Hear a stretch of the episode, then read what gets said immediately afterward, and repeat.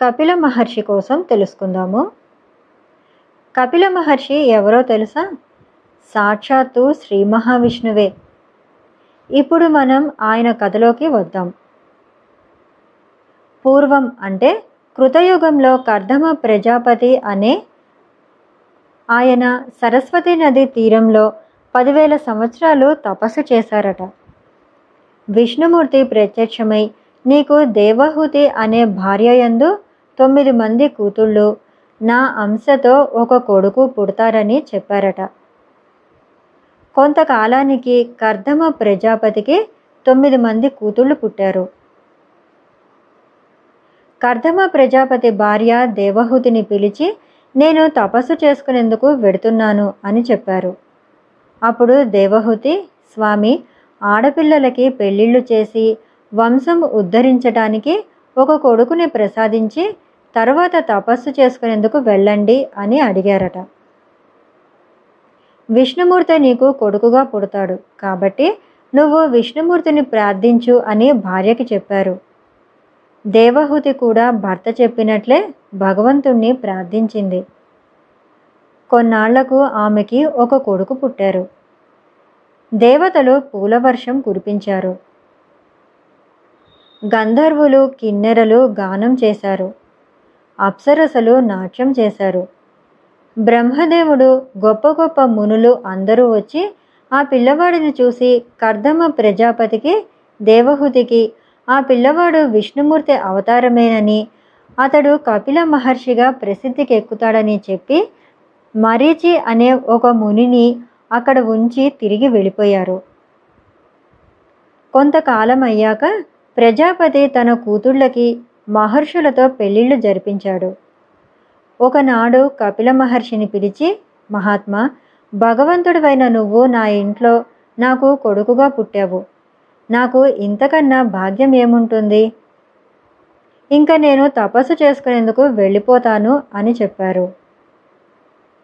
కపిల మహర్షి ఇలా అన్నారు నేను ఈ మునివేషంలో పుట్టింది నా కోసం కాదు.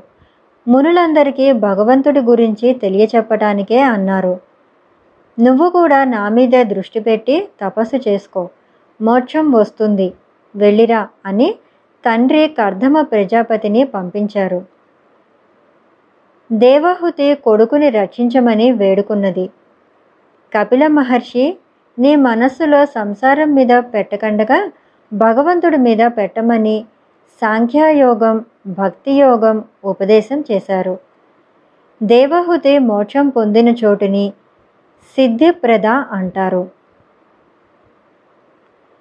కపిల మహర్షి ఒకసారి గోవుని అది వేద స్వరూపం అని తెలిసినా కూడా నిర్లక్ష్యంగా దాన్ని చూశారు. సూర్యరశ్మి అనే ఒక ముని కపిల మహర్షికి వేదాలంటే అసలు ఏ భావం ఉందో తెలుసుకుందామని ఆవులో ప్రవేశించాడు.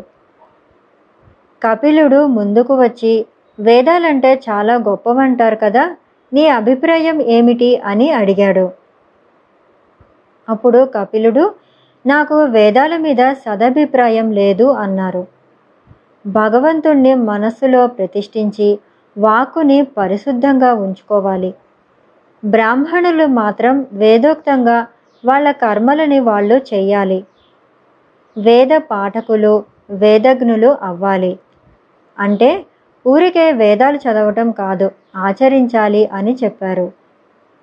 సూర్యరశ్మి కపిల మహర్షికి నమస్కారం చేసి వెళ్ళిపోయాడు.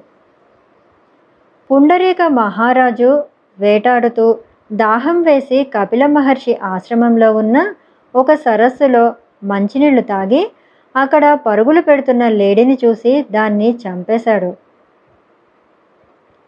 అది పరిగెత్తుతూ వెళ్ళి కపిల మహర్షి ముందు ప్రాణాలు వదిలింది. అది చూసి కపిల మహర్షి ఆ పుండరీకుణ్ణి మందలించాడు. నీ విలాసం కోసం నోరు లేని జంతువుని చంపావు.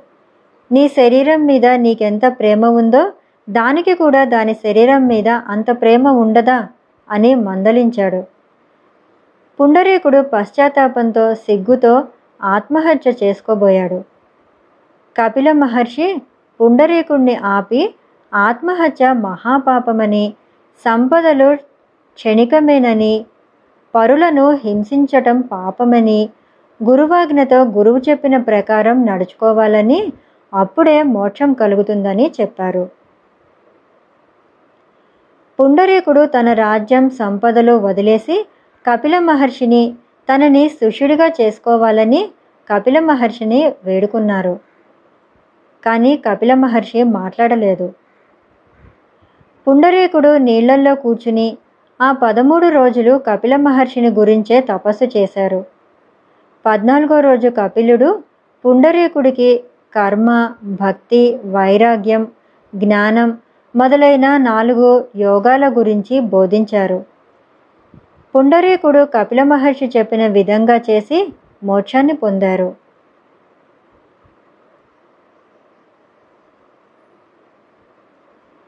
ఒకసారి సగర చక్రవర్తి ఎన్నో అశ్వమేధ యాగాలు చేసి ఇంకా ఆశ తీరక మళ్ళీ ఇంకొక యాగం మొదలుపెట్టాడు. ఇంద్రుడికి అసూయ కలిగి ఆ గుర్రాల్ని నాగలోకం తీసుకువెళ్ళి కపిల మహర్షి ఆశ్రమం దగ్గర కట్టేసి వెళ్ళిపోయాడు. సగరుడికి కొడుకులు అరవై వేల మంది ఆ గుర్రం కోసం వెతుకుతూ వచ్చి కపిల మహర్షి ఆశ్రమం దగ్గర తమ గుర్రాల్ని చూశారు. వాళ్ళు కపిల మహర్షే తమ గుర్రాల్ని అక్కడ కట్టేసుకున్నారని అనుకున్నారు. కపిల మహర్షిని చంపుదామని కూడా అనుకున్నారు. కపిల మహర్షి కళ్ళు తెరిచి చూశారు. అంతే అరవై వేల మంది భస్మమైపోయారు.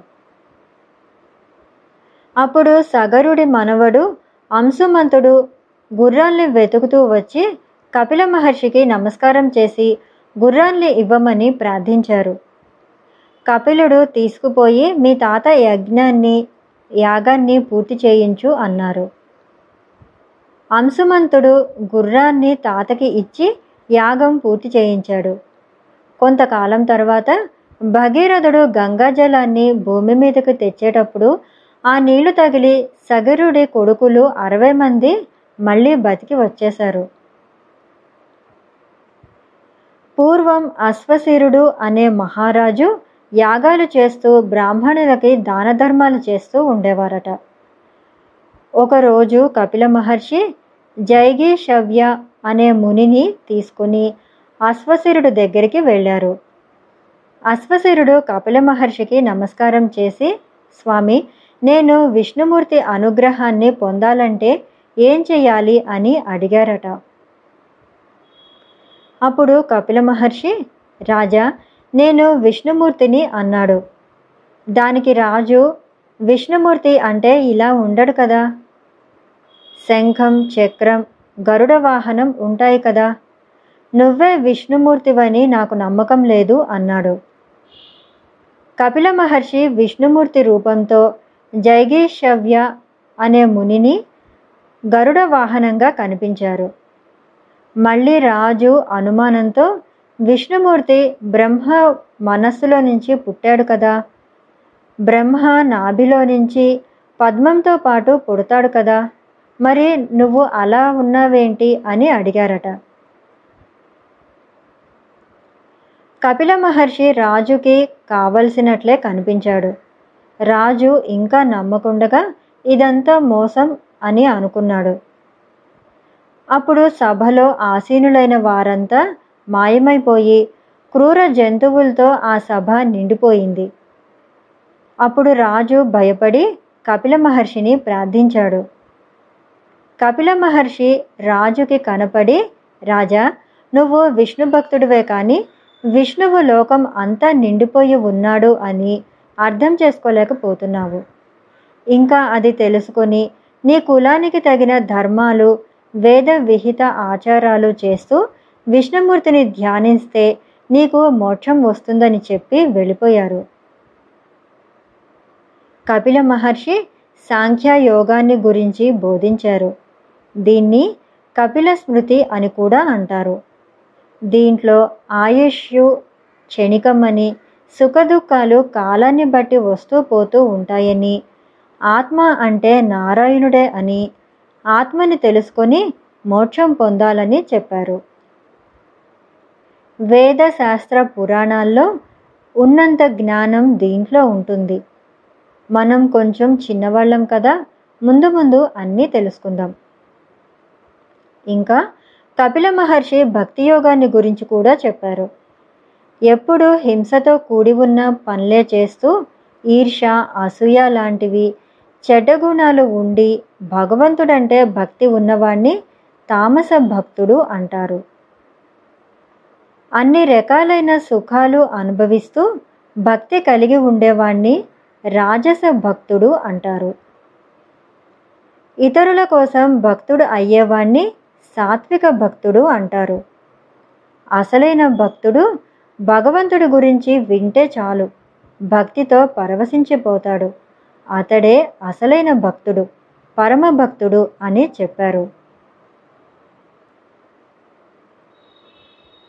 కపిల మహర్షి ఒకసారి పశ్చిమ సముద్ర తీరంలో పద్మాసనం వేసుకుని కళ్ళు మూసుకొని ధ్యానంలో ఉన్నారు. రావణాసురుడు ఈశ్వరుడి వల్ల వరం పొంది బలవంతుల్ని అందరినీ చంపేద్దామని తిరుగుతూ కపిల మహర్షిని చూశారు. రావణుడి కంటికి కపిల మహర్షి చేతుల్లో ఆయుధాలతో వక్షస్థలం మీద లక్ష్మీదేవి కళ్ళలో సూర్యచంద్రులు ధాత విధాత రుద్రులు అందరూ కలిసి కనిపిస్తున్నారు. రావణుడు ఇదంతా ఋషుల మాయలే అనుకుని కపిల మహర్షిని కొట్టారట. వెంటనే కపిల మహర్షి కూడా రావణుణ్ణి ఒక్క దెబ్బ వేయగానే రావణుడు మూర్చిపోయాడు కపిలుడు గుహలోకి వెళ్ళిపోయాడు. రావణుడికి తెలివి వచ్చి మళ్ళీ గుహలోకి వెళ్ళాడు. కపిల మహర్షిని చూసి మహాత్మా మీరెవరు అని అడిగాడు. కపిల మహర్షి నోరు తెరవగానే రావణుడు విష్ణుమూర్తి స్వరూపం చూసి మహాత్మా మీ చేతిలో చనిపోవటం కంటే నాకు ఇంకేం కావాలి? అనుగ్రహించండి అని కళ్ళు మూసుకున్నాడు. కపిల మహర్షి ఆ గుహలో మాయమైపోయాడు. కపిల మహర్షి చరిత్రలో ఇలాంటి కథలు చాలానే ఉన్నాయి.